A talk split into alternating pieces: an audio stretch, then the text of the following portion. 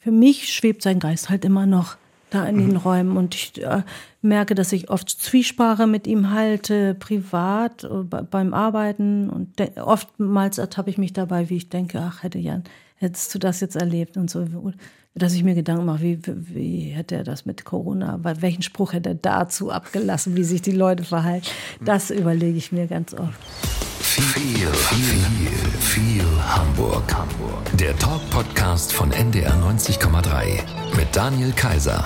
Herzlich willkommen zum Podcast mit dem Hamburg-Gefühl. Wir sprechen hier mit ganz interessanten Menschen darüber, wie sie in dieser Stadt leben, was sie in dieser Stadt schon erlebt haben, mit dieser Stadt erlebt haben. Und heute mit einer Frau, die hier schon manchen Knacki hinter Schloss und Riegel gebracht hat. Die Großstadt ist ihr Revier. Michel für 1421. Dringend ein Notarztwagen, Ende. Harry, sicher den Geldkoffer! Okay, Als Harry Möller ermittelt sie im Vorabendprogramm im Großstadtrevier Maria Ketikido. Moin, hallo. Hi, moin. Großstadtrevier, man muss ja sagen, Urgestein. Fast 30 Jahre sind das jetzt. Das stimmt. Ja, ich zähle sie ja gar nicht mehr die Jahre. Aber ja, die summieren sich so, ne? Ja, ich glaube, es ist fast soweit. Ich glaube, nächstes Jahr, also für die nächste Staffel wäre mein 30-jähriges äh, Dienstjubiläum. Und was macht das mit dir? Ich meine, 30 ist ja schon eine, eine stolze Zahl. Also als Dienstjubiläum. 30 ist immer noch weniger als 50. äh, also ich, ich weiß gar nicht, ich finde es gar nicht so schlimm, aber ich, ich halte nicht so viel davon, irgendwie Jubiläen zu feiern. Ist mir immer unangenehm, äh, wenn es um meine Person geht. Ich gucke zurück und denke so, oh, du hast ja einiges schon hinter dir. Aber so groß mich in den Mittelpunkt stellen, das ist nicht meine Art. Kannst du dich an die erste Klappe damals erinnern? Ich kann mich zumindest an einige Szenen für die erste Folge äh, ganz genau erinnern. Mit Jürgen Roland weiß ich noch, ich kann mich sehr gut an mein Casting erinnern, aber auch eben ein paar Szenen, die wir da gedreht haben. Ähm, mit Jürgen, wo es auch zum Beispiel darum ging, mich für die Vereidigung fertig anzuziehen. Da hatte dann der Jürgen Roland extra eigens eine Unterwäsche von der Polizei hat äh, fertigstellen lassen. Die gibt's gar nicht so mit Wappen, mit Hamburger Wappen, weißt du so. Und äh, hat er mir das dann so schön aufs Bett gelegt und dann hieß es dann, also ich muss mich jetzt anziehen und so. Und dann äh, sagt, sage ich auch als Harry irgendwie so, also dass die Polizei solche Schlüpper hat, hätte ich auch nicht gedacht. Ich weiß es gar nicht mal ganz genau, kriege das nicht mehr zusammen. Aber diese Szene ist mir total in Erinnerung geblieben. Und weißt du was? Jan Fedder hat sich diese Unterhosen und, und diesen, äh, diesen Tank, das Tanktop dazu, das hat er bekommen. Das hat er irgendwo äh, äh, noch. Aus der Requisite, so einfach mit nach Hause genommen. Ja, der, hat, so. der sammelt ja Sachen. Der Ja, sammelt genau. halt so äh, Sachen aus, aus seiner äh, Leben, sammelte Sachen aus seiner Mhm. Lebenszeit. Und äh, das, äh, die, die sind dabei. Mhm, Die und zum Beispiel die Uniform von Kai, Kai Saban hat er. Und diverse andere Dinge. Den Schmink Schminktisch von Inge Meisel. Solche Ach was, ah, cool. Ich mag das bei uns in der Redaktion. Ich bin hier auch beim NDA schon auch ein paar Jährchen. Und da kommen so junge Volontäre und da denkt man, man ist mit denen irgendwie, also die neu kommen, irgendwie wie auf Augenhöhe. Und dabei ist man schon der alte Opi. Ja, ne? Ist das, ist das, geht es dir auch ein bisschen Da, so? das Also, geht mir auch manchmal so, weil ich habe jetzt auch so einen super jungen Partner, 26, aber Gott sei Dank merkt man ihm das nicht so an, sondern der hat so eine so eine schöne Weisheit. Da fühle ich mich dann nicht ganz so alt. Also nee, ich bin ja nicht die Mama der Nation dann. Das das tut mir ganz gut, dass ähm, dass das nicht so eine große Diskrepanz ist äh, bei uns zwischen äh, unserem unserem Alter, ne? Aber mir geht es auch ganz oft so, ich merke das gar nicht, dass ich schon so alt bin. ich denke auch, ich gucke in den Stuhl, wer ist in, in, den, in, den, in den Spiegel und fühle mich auch, wer ist denn der junge Typ da? So, Wieso? ja, das genau. denke ich nicht. Also ich denke so, oh, ich bin so jung und so, la la la, und guck in den Spiegel, denke, so, oh scheiße, ja, genau. da Kommt auf die was. Tageszeit irgendwie Ja. auch an. Was magst du an Harry, an deiner Rolle? Ach, ich mag ganz viel von ihr. Ähm, sie ist äh, weitaus gelassener als ich. Bin schon ein recht impulsiver Mensch. Ich finde, bei Ha- Harry hält sich das noch ein bisschen in Grenzen. Ich mag ja natürlich auch ihre Lebenserfahrung. Die hat ja schon einiges ähm, so hinter sich, ähm, kann ihren Beruf richtig gut, glaube ich. Ähm, hat ein gutes Herz, das mag ich an, an Harry auch gerne. Sie ist sehr empathisch. Mhm. Also sie, sie hat ein, ein, was Mitfühlendes für ihre Mitmenschen. Also du magst auch 30 Jahre mit ihr, hast du gerne schon verbracht. Ja, das habe ich, weil natürlich ist ein Stück weit äh, auch ähm, aus meinen aus meinen eigenen Ressourcen äh, damit hineingearbeitet. Es sind nicht nur die Texte, die mir die Autoren vorschreiben, sondern letztendlich auch mein Wesen, was ich da so ein bisschen mit reinstricke oder bestimmte Emotionen, die man als Schauspieler hervorholen muss. Mhm. Die äh, gibt man dann der Figur mit. Mhm. Wir haben auch ja. Menschen auf der Straße gefragt, was die von dir wissen möchten. Hör mal, das ist die erste Frage. Ja, schönen guten Tag. Hier ist Bärbel aus Rheinbeck. Ich hätte gern mal gewusst, werden Sie auch im Privatleben Harry genannt oder äh, sprechen die Leute Sie mit Ihrem richtigen Namen an? Also mein persönliches Umfeld, süße Frage, mein persönliches Umfeld sagt nie Harry zu mir, mhm. ist ganz klar. Aber wenn Leute mich auf der Straße äh, entdecken, sagen sie alle Harry, mhm. sagen nicht Maria. Passiert das oft? Ja, das passiert in Hamburg natürlich schon häufig. Echt wirklich, ja. Und wie, wie, wie ist es in der U-Bahn oder, oder, oder, oder auf der Straße mit Harry? Das Gute ist ja, die Hamburger haben so eine gewisse Gelassenheit und äh, sind unaufgeregt und machen jetzt gar nicht gerade so einen äh, Heidentanz, wenn sie einen entdecken, sondern nur man merkt, sie nicken, ah, das ist die. Aber es gibt auch manche, auch oftmals Touristen, die dann aus, aus Stuttgart kommen oder was weiß ich, aus der Schweiz, die dann Hamburg besuchen und die dann sagen, ach Gott, Harry, da äh, kommt dann bestimmt mal so ein Ausruf, aber äh, die meisten Hamburger sind da ganz, ganz entspannt. Ganz entspannt. Wir machen mal eine Hamburger, eine 040 Aufwärmrunde. Ja. Sag mal, Alster oder Elbe? Äh, wenn ich darf, beides, weil ich habe sowohl Alsternah als auch Elbnah leben dürfen. Großes Privileg, so nah am Wasser äh, gelebt haben zu dürfen. Ich war einmal in Harvestehude und äh, ganz früher halt in Blankenese und Nienstedten. Von die daher, feine Dame. Nein, gar nicht ja. so fein. Äh, aber, aber nur ein paar Gehminuten, sagen wir mal so fünf Minuten hm. bis zum Wasser. Und von daher liebe ich sowohl die Elbe als auch die Alster. Mhm. Fischbrötchen oder Franzbrötchen? Wenn es nach mir ginge, würde ich erst das Fischbrötchen essen und danach dann als Nachspeise die, das Franzbrötchen. Das wäre auch so typisch. Aber wenn ich mich in, zwischen einem entscheiden mhm. müsste, dann würde ich äh, das Franzbrötchen wählen, weil ich Süßes mag. Doch, ja, na, genau. Mhm. Ist ja schon, ach, ist auch wirklich sehr lecker, sehr hamburgisch. Kühlbrandbrücke oder Elbtunnel? Alter Elbtunnel.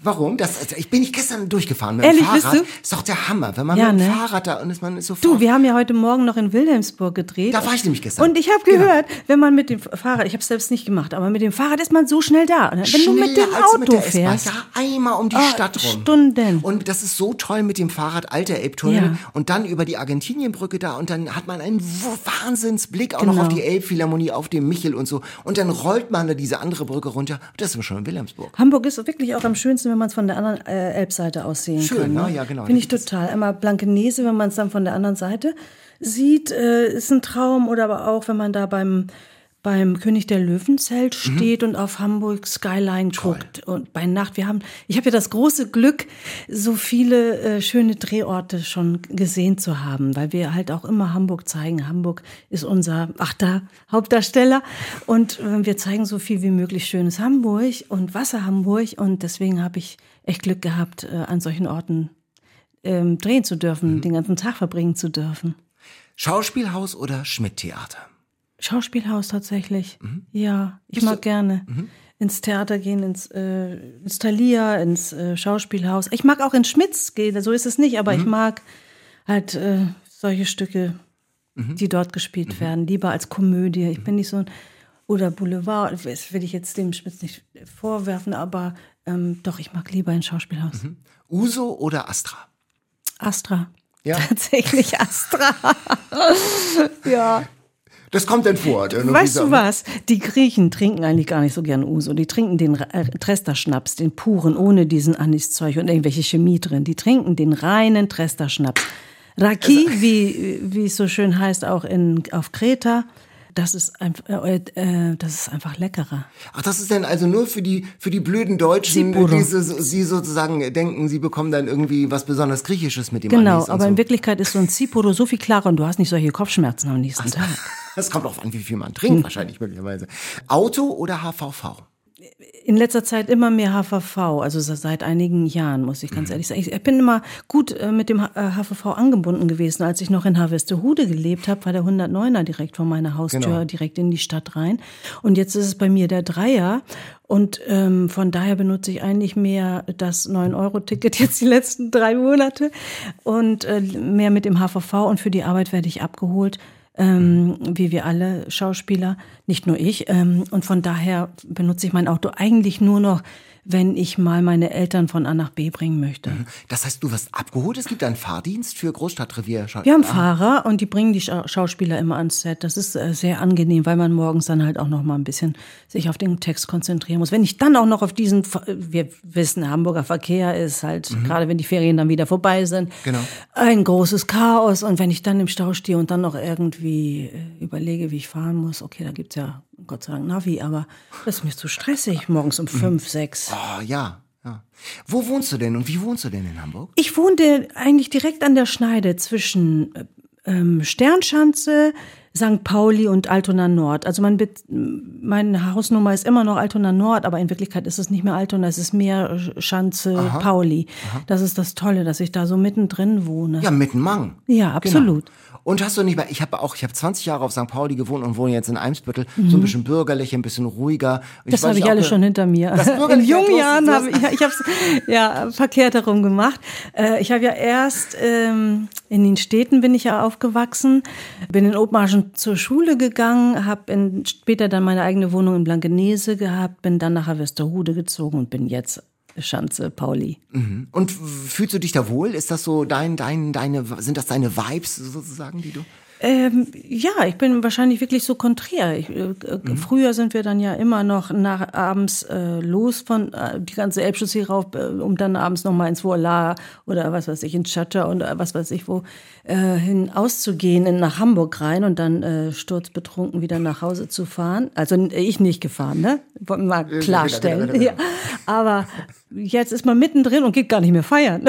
Das ist verkehrte Welt. Das hatte ich auch, als ich auf St. Pauli gewohnt habe. Da ist man gar nicht mehr abends auf St. Pauli weggegangen, sondern man braucht, ja. muss man, zum Feiern muss man möglicherweise eine Distanz überwinden irgendwie, ja. um, um dahin zu gehen. Wenn man da wohnt, ist irgendwie. Das ist verrückt, ne? Ja. Und genauso wie mit dem am Wasser wohnen. Jetzt, wo ich nicht mehr da am Wasser wohne, vermisse ich das regelrecht oder überhaupt, ich vermisse im Moment Hamburg ganz doll, muss ich dir ganz ehrlich sagen. Wegen Corona mhm. ist mir das so ein bisschen. Die ersten Lockdowns und so war gar kein Problem. Das fand ich alles super. Jetzt, wo wir eine Sommerwelle hatten oder mhm. haben und ich wieder arbeite intensiv, einfach auch die Angst da ist, dass ich, äh, ich habe ja die Verpflichtung und auch die Verantwortung, mich nicht anzustecken, damit die Produktion nicht steht, weil wir Schauspieler ja doch häufig dran sind, äh, die wir ähm, Hauptcast. Ne?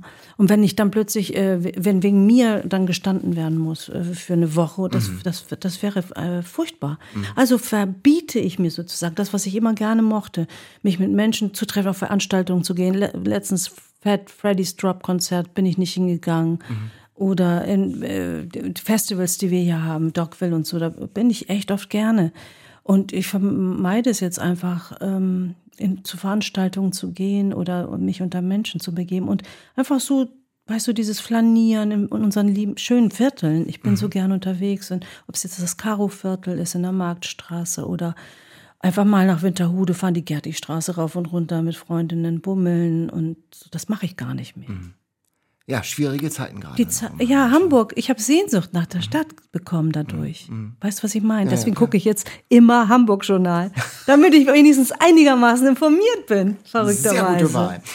Du bist ja geboren in Hagen und hast, habe ich gefunden, als Kind noch drei Jahre in Griechenland gelebt. Hast du da noch irgendeine verschwommene Erinnerung? So als Dreijährige, da ist man ja noch nicht so. Ich weiß nur, dass ich, glaube ich, ähm, äh, mir wurden die Haare abgeschnitten, total äh, Griechen glaubten, wenn man dreijährigen Kind einfach eine Glatze schneidet, wächst das Haar hinterher richtig kräftig und doll und schön nach.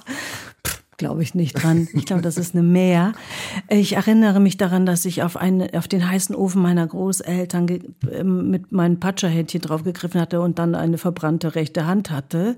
Da sieht man aber Gott sei Dank nichts mehr. Solche Geschichten. Aber immerhin, also das ja. war schon so ein paar, paar Geschichten, die. So ein paar Sachen, aber liegt wahrscheinlich auch daran, dass man das erzählt bekommt. Mein Bruder ist ja in Griechenland geboren worden. Angeblich hätte ich mich so erschrocken, als das Fruchtwasser meiner Mami geplatzt ist. Ma, Omi, Omi, sie pischert. Jetzt habe ich geschrien. Solche Geschichten, ne? Äh, aber ähm, das ist äh, ganz verschwommen alles. Ich erinnere mich viel mehr an mein deutsches Leben. Ich habe zum, zum griechischen Wurzel noch eine Frage von der Straße. Hallo Maria, ich bin Melanie aus der Neustadt und mich würde mal interessieren, wie oft dein Name falsch geschrieben wird.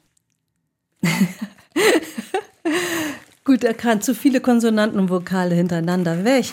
Aber es wird äh, lustigerweise weniger falsch geschrieben, weil ich das oft buchstabiere. Aber falsch ausgesprochen wird es mhm. ganz häufig. Ich hätte ihn abkürzen sollen, den Namen damals. Genau. Als ich damals die Heartbreakers gedreht habe, fragte mhm. mich der Produzent, sag mal, äh, Maria, wie wollen wir dich denn? Möchtest du den deinen Nachnamen behalten? Und ich Oder? so, ja, Kitty was du sollst. Äh, ich, weißt du, was ich hätte machen müssen? Theoretisch, wie alle Amerikaner das auch machen oder viele Deutsche auch eben ihre Künstlernamen. Äh, mhm. Bei den griechischen langen Namen machten die meisten das so, dass sie die vielen Konsonanten wegnehmen. Mein Vater heißt ja Kitty das ist die männliche Endung. Mhm. Kitty ist die weibliche. Hätte ich einfach auf Kidis abkürzen können. Ja. Maria Kidis, wie schön klingt das denn bitte? Uh, very das hört sich fast so gut an wie Maria Callas. ah, Kannst du singen? Nein, gar nicht. Also, gar okay, nicht. Okay, aber Deswegen bewundere ich diese Frau umso mehr. Nein. Aber der Name, der wäre, hätte schön geklungen, glaube ich. Mhm. Wie ist denn dein Griechisch? Sehr gut. Ja. Mm, tatsächlich, weil ich sprachbegabt bin. Ich mag Sprachen einfach mhm. wahnsinnig gern. Äh, also ich spreche Englisch und Spanisch und Griechisch. Ähm, Wie klingt es, wenn du Griechisch sprichst? Irgendeinen schönen Satz? Ja, das klingt ja wirklich sehr flüssig. Also, Immer das ist so gehe mit Dysronismo Milao Kapu Kapu. Aha. Mit meinen Eltern spreche ich manchmal gerne. Ach toll, ach schön. Ihr seid dann nach Itzehoe gekommen und da habt ihr eine Zeit lang gelebt und dann Hamburg, Großstadt. Wie war eine denn? Zeit lang ist gut. Ich habe zehn Jahre, glaube ich, in Itzehoe ja, verbracht. Ja. Itzehoe. Also dann bis zur Pubertät im Prinzip so. Nah. Und wie, genau. wie, ähm, wie, war denn der Aufschlag? Man wächst dann im Prinzip äh, in Itzehoe in so einer kleineren Stadt auf ja. und dann so, bam, Hamburg, oder?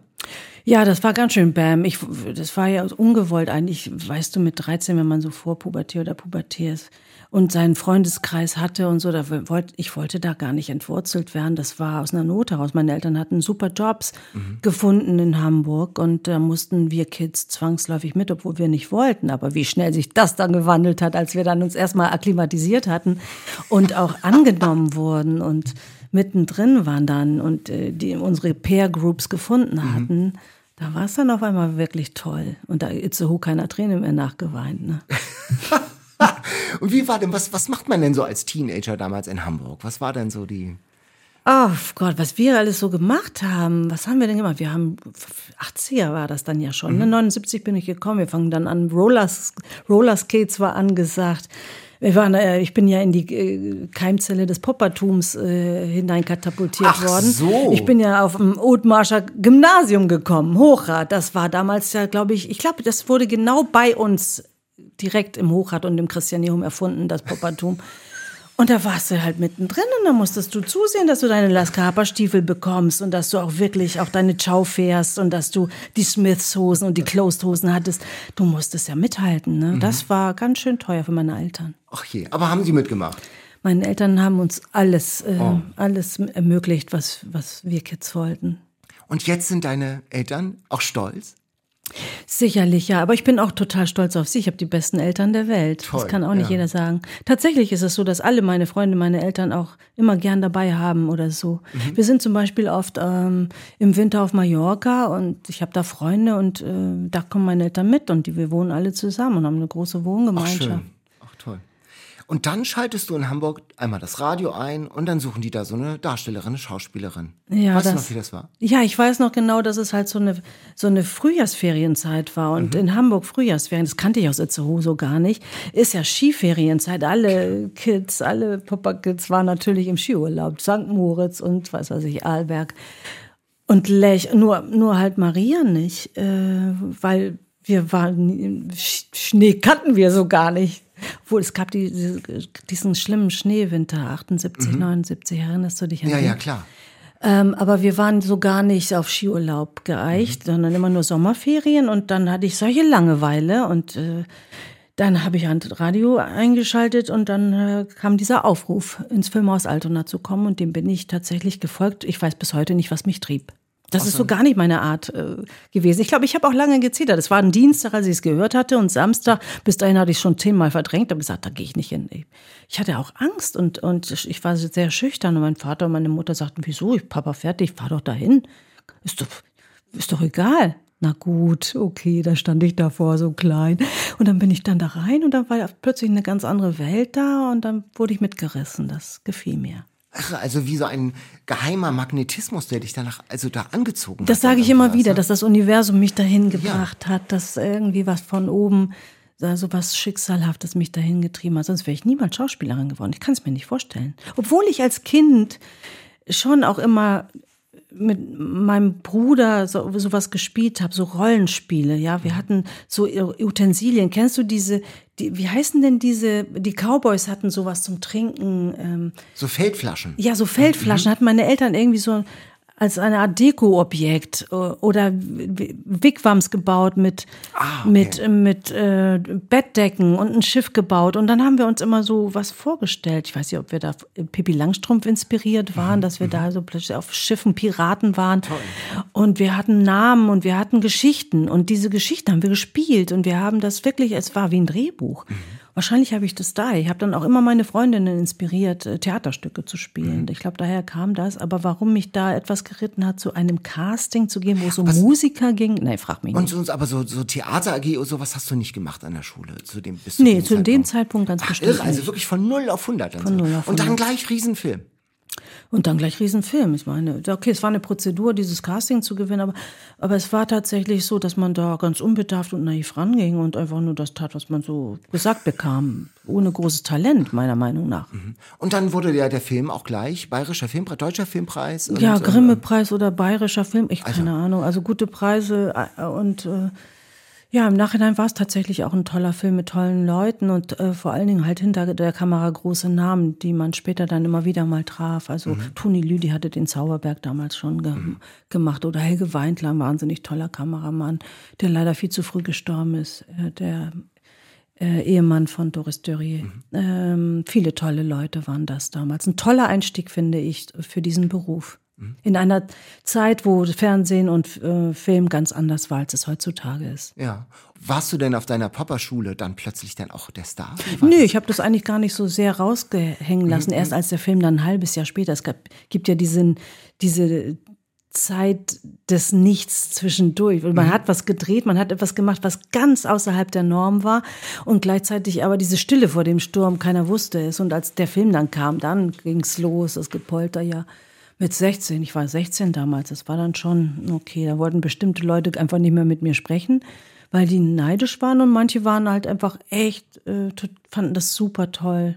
Mhm. Und ich im Nachhinein habe erst gemerkt, was das für eine Riesenchance für mich als kleines Gastarbeiterkind war. Mhm. Warst du als Gastarbeiterkind, wie du selbst sagst, warst du da so exotisch? Also heute ist ja Hamburg wahnsinnig bunt, wahnsinnig divers. Ich glaube, das war in den 80ern noch ein bisschen anders, oder? Weißt du, ich glaube, dass du die Exotik machst du dir selbst. Du mhm. hast immer das Gefühl in der Unsicherheit und bist nie sicher, bin ich akzeptiert. Das haben Jugendliche, egal welcher Herkunft man mhm. ist. Es gibt Menschen, die sind nicht so sicher in sich selbst ruhend und äh, haben dieses Selbstbewusstsein. Ich war so ein Kind, das es nicht hatte.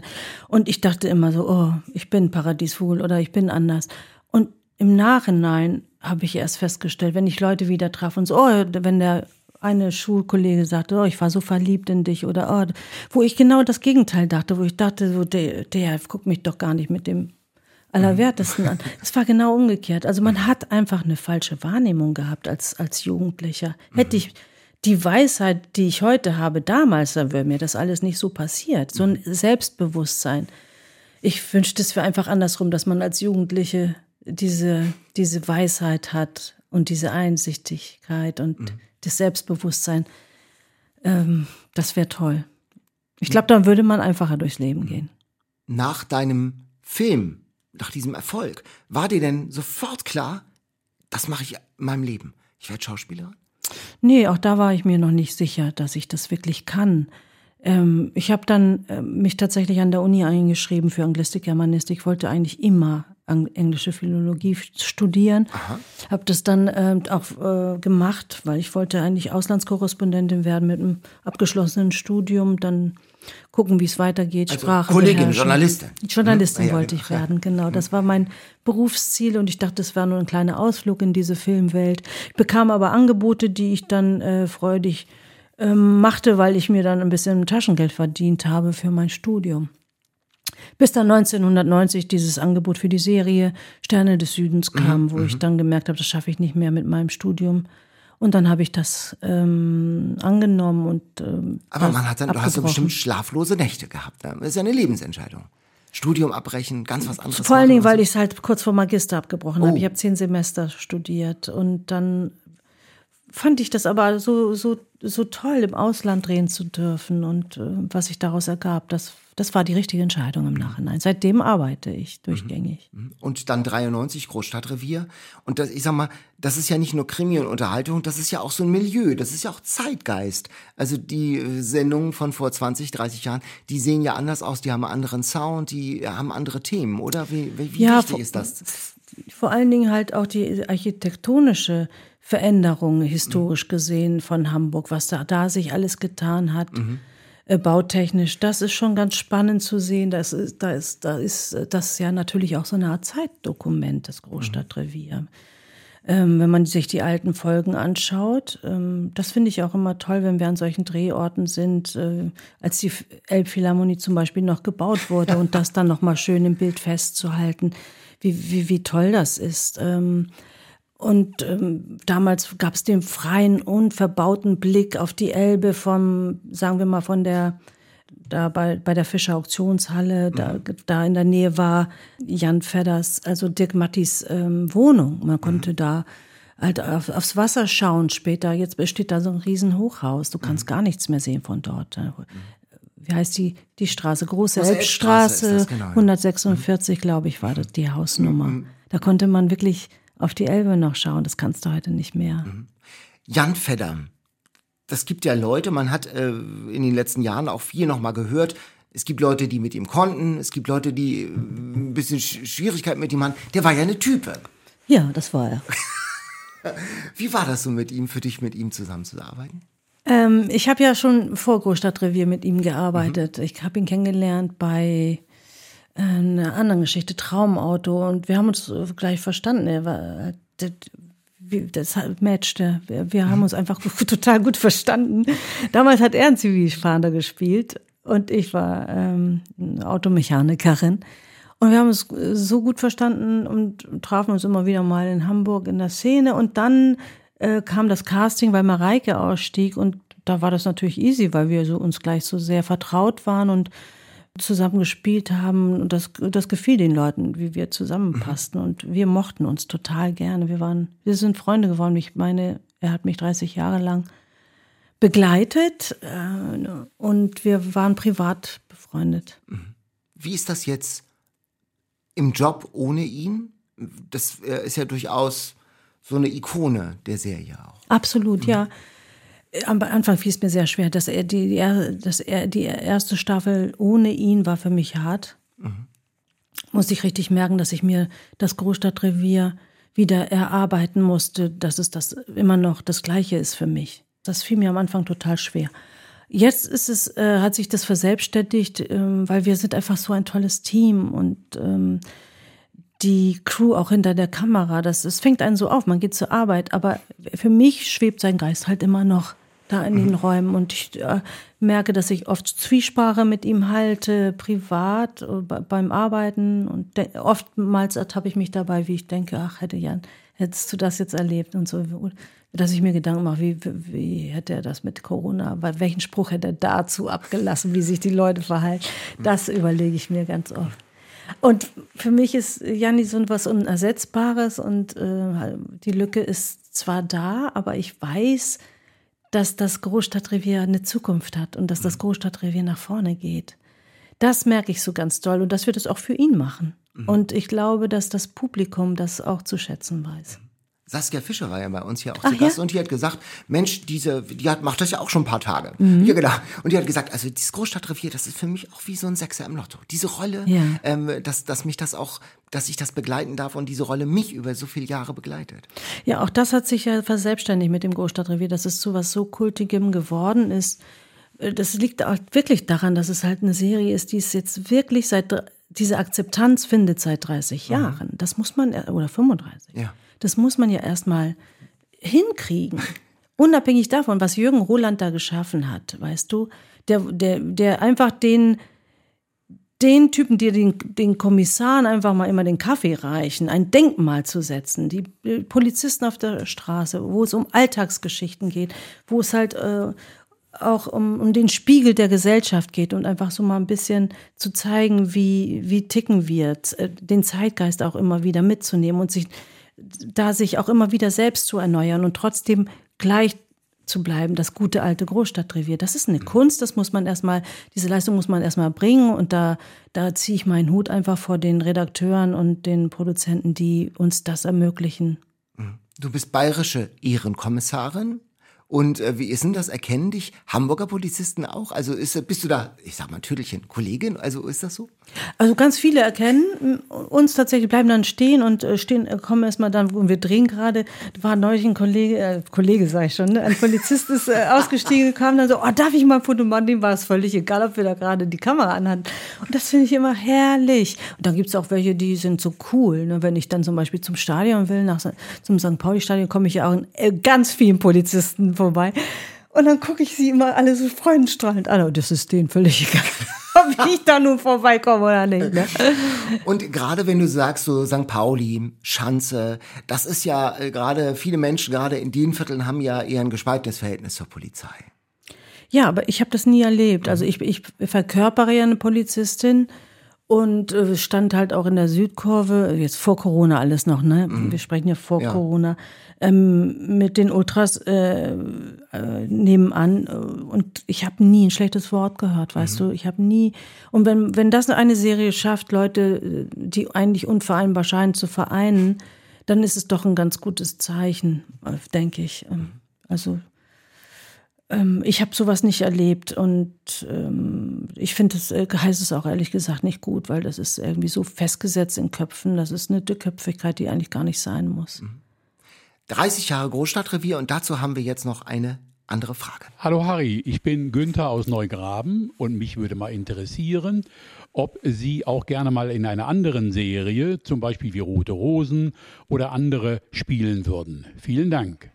Ja, süße Frage. Ja, frag, das können wir ja mal die Redakteure fragen, welche Serie ich dann noch spielen könnte. Wie wär's denn mal mit dem Griechenland-Krimi? Das ist doch eine gute Idee. Ja. Ah, dass die ARD da noch nicht Tatort drauf Athen, Dass die ARD da noch nicht drauf gekommen Der Athen-Krimi. Es gibt doch den Kroatien-Krimi. Ja. Es gibt doch den, was weiß ich, was, Bosnien-Krimi oder was gibt's noch? Äh, Barcelona-Krimi. Wo Genau. bleibt denn der Athen-Krimi? Hallo? Mit Genau. Maria Kettekido in der Hauptrolle. Also, ja. CSI Akropolis Genau. oder so. Da, also ich, bin- ich wäre dabei. Ich bin, ich bin äh, dafür zu haben. Ich habe den ganzen Winter frei. Und da kann man gut in Athen drehen. Ja, gab es nicht mal, da wird sich das Team auch freuen, gab es nicht mal auch mal diesen Impuls, mal ganz, ich muss mal ganz was anderes machen, also Horizonte erweitern, ich muss ans Theater. Nein, Theater nicht. Äh, nee, ich, ich habe so wahnsinniges Lampenfieber. Ich habe so eine große Ehrfurcht und Respekt davor. Ich habe so viele tolle Sachen gesehen am Theater und denke dann jedes Mal, also sitze ich da und hab, ich habe das Lampenfieber für die dann. Ich sitze als Publikum im Publikumssessel und habe Lampenfieber, weil ich sehe, was die da leisten. Ich, ich bin da ganz ehrlich, ich bin einfach ein Fernsehkind, ich bin ein Kamerakind. Ich habe als Kind tatsächlich dann doch ähm, kurz vor Abi äh, darstellendes Spiel gemacht und wir haben äh, Stücke aufgeführt, die, die unbedingt dann auf Tournee gehen sollten, weil es so toll war und weil das Publikum begeistert war, tolle Sachen gespielt. Und ich habe gesagt, nein. Ich hatte auch mehrere Angebote schon vom Theater und habe gesagt, nein. Weil sollen das die Leute machen, die es wirklich gut können? Ich glaube, ich würde es vermasseln. Ich möchte spielen vor der Kamera. Guckst du dir im Fernsehen auch mal die Konkurrenz vom Notruf Hafenkante an, die Hamburg-Konkurrenz? Äh, Ich gucke mir ja noch nicht mal Großstadtrevier an. Was, ja, bitte? ja, Vorabend ist nicht so meine Zeit. Ich bin halt dann eher so mal am Computer, Mediathek, gucke ich mir ganz gerne mal so Sachen an. Äh, ähm, ich, ich mag zum Beispiel Aljoscha Stadelmann ganz, ganz toll im Harz, harter Brocken. Das ist so eine meiner, wo ich dann tatsächlich einschalte, weil ich den so gut finde. Oder vielleicht mal eine Nachtschicht, die finde ich auch super. Es gibt bestimmte Formate, die finde ich richtig gut. Polizeiruf, äh, den Rostocker Polizeiruf mag ich, auch den Michael, äh, dem in. Also was Charlie Hübner gemacht hat und jetzt äh, Lina Beckmann äh, äh, als Nachfolgerin. Ja, macht. genau. Mhm. Ja, den. Mhm. den Rostocker Polizeiruf finde ich mega gut, mega gut gemacht. ähm, war ja als Griechin, so äh, zwischen Deutschland und äh, Europa und in Griechenland, da gab es ja vor ein paar Jahren, das war ja alles nicht so einfach mit der Euro-Krise und so. Hast du das auch gespürt in deinem Umfeld, dass die gesagt haben, ach, die Griechen und so? Das sind doch alte Kamellen. Nee, so aber ist das so? Ja, ja, ja. Ja, ähm, das habe ich auch gespürt. Janni hat mich damit immer aufgezogen, tatsächlich. Mhm. So, ja, die Griechen hier, ne, mit dem. Aber ich wurde dann oft mal zum Interview gebeten. Ich habe gesagt, nein. Nein, Mhm. Das ist nicht ich dein- muss mich nicht darüber. Wie viel Hellas steckt da noch in dir? Also wir haben schon gehört, dein Griechisch ist also frei und fließend und so kochst du viel Griechisch auch zu Hause und so, oder? Ich, ich lasse gerne Mami mal was Leckeres für mich kochen. Was gibt's da? Meine Lieblingssache, also ich habe gerade vorgestern hat Mama mir äh, gefüllte Tomaten und gefüllte Paprika, so nach Omas Art. Ne? Meine Großmutter war die tollste Köchin der Welt und meine Mama kann das auch schon richtig toll, hat sie das so übernommen, jetzt wo meine Großmutter nicht mehr lebt. Ich mag gerne Papuzaikia, das sind die gefüllten Auberginen. Ähm, du merkst, so alles gefüllt. Moussaka mag ich total Ja. gerne. Und gehst du auch mal griechisch essen? Ich habe festgestellt, es gibt so unterschiedliche griechische, griechische Restaurants. Also einmal so diese, die so Schlachtplatte Spartakus, also die Fleisch, Fleisch, Fleisch, Fleisch, Fleisch haben. Und dann gibt es so diese kleinen Tontöpfe mit überbackenen diese, Schafskäse, ja, so Schafskäse-Geschichten ja. und so, ja, genau. Da gibt es Unterschiede. Mhm. Also diese typische Grieche Qu äh, Quantität statt Qualität, das ist, glaube ich, längst überholt. Mhm. Ich glaube, die versuchen immer mehr die griechischen Restaurants. Ich kenne da so zwei, drei. Zum Beispiel das Dionysos mm, oder auch, wir gehen immer zu Spiros und Spiros Mhm. in Schenefeld, weil das ist in der Nähe von meinen Eltern, das ist ein guter Freund meiner Eltern, da gehen wir wahnsinnig gerne hin. Ähm, da wird, da kommen diese kleinen griechischen Tapas, also Genau. Tapas ist ja da- das spanische Synonym dafür. Die haben das auch, die wissen auch, was Esskultur ist. Also diese kleinen Mesedes, äh, viele Sachen vorweg, äh, alle von jedem Teller zu nehmen, um auch alles probieren zu können. Und viele kennen das ja auch aus dem Griechenlandurlaub und bringen sich das so mit. Gibt da ein paar sehr gute Restaurants in Ich habe gelesen, ihr in der Familie, ihr macht auch euer eigenes Olivenöl. Ja, wir haben ein, ähm, Grund, meine Eltern haben sich vor langer Zeit ein Grundstück gekauft in der Chalkidiki, wo äh, Oliven ähm, gang und gäbe sind. Und auf diesem Grundstück äh, haben sie sich zusammen mit meiner Tante ein Haus gebaut und alle Oliven, die da drauf standen, stehen gelassen. Und die ernten wir jetzt. Seit 1990 ho- machen wir daraus unser eigenes Olivenöl. Im November wird dann geerntet, das machen dann Freunde von uns oder wenn meine Eltern dann um zu der Zeit noch da sind, sie leben ja in Deutschland. Und da kriegen wir so ungefähr 100 äh, Liter Olivenöl raus. Und das verschenken wir dann immer an Freunde und in Griechenland und Familie. Und ein bisschen bringen wir dann auch mit. Und ja, solange der Vorrat reicht, würde ich Aber sagen. das heißt, du hast eigenes äh, Olivenöl bei dir zu Hause. Bio. Also, Bio, Extra ja. Vergine. Extra Vergine. Ich habe mal tatsächlich, äh, schon ein paar Jahre her, mal ein, ich dachte auch Olivenöl schmeckt wie Olivenöl, es gibt keine Unterschiede. Ich habe mal ein Olivenöl-Tasting mitgemacht. Echt? Und die Unterschiede sind ja ganz enorm. Hast Also du das von- in Deutschland gemacht? Nee, das habe ich in Polen tatsächlich Ja. gemacht, in Warschau. Das war von so einer Olivenölfirma. Ja. Und das war echt äh, Ja. Hm. erstaunlich, wie, wie stark die Unterschiede sind zwischen den Olivenölen, wenn man die. Irre, ne? Da, gibt, da werden ja auch Preise ausgegeben. So wie beim Wein gibt es halt wirkliche Auszeichnungen für ganz, ganz we- wertvolles Olivenöl. Und äh, da ist Griechenland sicherlich auch ähm, äh, unter den ersten dabei. Und euers ist auch gut. Das habe ich noch nie testen lassen. Ich persönlich, ähm, uns schmeckt's sehr gut und den Freunden auch. Super. Wir haben einen Hamburg-Fragebogen bei uns im Podcast. Wenn du Königin von Hamburg wärst, also hättest alle Macht, was würdest du als allererstes in dieser Stadt ändern? Also ein paar Sachen, ehrlich gesagt. Oh, Also da die öffentlich-rechtlichen Verkehrsmittel noch nicht umsonst sind, dann wenigstens das 9-Euro-Ticket Ja. beibehalten. Das wäre das Mindeste, wenn nicht sogar umsonst. Öffentlicher Nahverkehr, das fände ich schon mal ganz super. Ich fände es super, wenn man mehr saniert als neue Sachen baut. Ich würde gerne die Sternbrücken stehen lassen. Das, was Sie da jetzt planen, das ist ja so die Fehmarn-Sundbrücke einmal so bam, da Ein. Albtraum, oder? Findest du nicht? Und dabei ja, ist das so ein wertvolles Stück Zeitgeschichte Mhm. Hamburg und andererseits auch so wahnsinnig tolles, wertvolles Material, dieses Stahl von damals. Mhm. Und der äh, Denkmalverein setzt sich so stark dafür ein und ich verstehe es auch nicht. Es ist möglich. Ich meine, es gibt, glaube ich, da Lerchenfeld oder irgendwo in Unhorst eine toll sanierte Brücke. Man kann das wunderbar sanieren, aber ähm, die Bahn weiß halt, ähm, das wird halt ähm, bezuschusst und der Steuerzahler zahlt mit, wenn man neu baut. Aber Sanierung müssen sie selber aus der eigenen Tasche zahlen. Das finde ich sehr, sehr, sehr schade. Das würde ich also erhalten wollen. Und weniger Neubau, mehr Sanierung Mhm. von, von schönen Sachen. Alle diese Gründerzeithäuser, diese Altbauten. Man darf sowas doch nicht abreißen. Man sagt ja so freie und Abriss Stadt Hamburg. Gibt's ja dieses alte Wort Ja, irgendwie, schrecklich. also weil das immer, ja, weil äh, Neubauten günstiger sind und äh, Hamburger Kaufleute haben dann, Ja. hier war neulich die Diskussion doch auch mit der Kühne, der, äh, zum Beispiel hatten wir neulich die Diskussion, dass der Kühne ähm, gesagt hat, ich baue euch ein neues Opernhaus und das alte reißen wir ab. Das ist ja sowieso nicht so schön. Also ich meine, das steht ja auch in der Denkmalschutz, geht ja nicht, aber dass man immer denkt, jetzt haben wir gerade mal die Knete für ein neues Haus, jetzt bauen wir das alte und reißen das alte ab. Das Schlimm, ich ja- oder? Das, Dabei ist es so viel schöner, also was die Ästhetik angeht. Ich zum Beispiel bin kein so großer Fan von der Hafen City, muss ich dir Mhm. ganz ehrlich sagen. Da fehlt mir viel zu viel Grün. Da fehlt mir so eine schöne äh, überdachte Markthalle, wie es die äh, in Kopenhagen gibt zum Beispiel. So was, so ein bisschen Flair, wo man sich gesellschaftlich treffen kann, wie im Süden, dass man halt zusammenkommt. Da, da gibt's halt nur diesen einen Boulevard, das ist es. Und das ist ein bisschen zu wenig. Ähm, viel zu viel Beton, zu wenig Grün, zu wenig. Mm, Ja, das finde ich schade. Vielleicht auch mal wieder im, im Fernsehturm Kaffee trinken gehen. Also Da das, sind wir ja dran offensichtlich. Ja, ne? da sind genau. wir das, dran. Ja, Das hast du das mal schön. gemacht als, als Kind? ja, als ich war als Kind oben. Ich kann mich auch erinnern, ja genau. War da Das nicht sogar mal eine so- Disco, wo man auch hochfahren musste? Da war ich mal drin. Daran kann ich mich jetzt nicht erinnern. Ja, da ich weiß auch, Jochen was. Schweizer hatte mal da so ein, so ein Bungee-Jumping-Ding darunter, drunter Ja, auch eine Zeit lang, genau. Aber an die Zeiten mit Kuchen und Kaffee kann ich mich noch erinnern. Mhm. Sag mal, welche Hamburgerin, zweite Frage, welche Hamburgerin oder welcher Hamburger hat dich besonders beeindruckt? Also von wem bist du Fan oder vielleicht auch sowas, gibt es ein Vorbild? Ja, Vorbild ist ein schwieriges Mhm. Wort, ne? Aber ich- sicherlich ist Helmut Schmidt ein ganz großer, Mhm. äh, den ich sehr bewundere, den bewundert habe. Den Heidi Kabel ist sicherlich auch so ein Name. Helga Feddersen finde ich auch. Äh, diese wollen wir mal Jan Fedder nennen? Was Ja, meinst ja. du? Wer da doch? auch, würde sich da, glaube ich, ganz gut einreihen. Auch Uwe Seeler. Da, Ja. da gibt's ja so ein paar.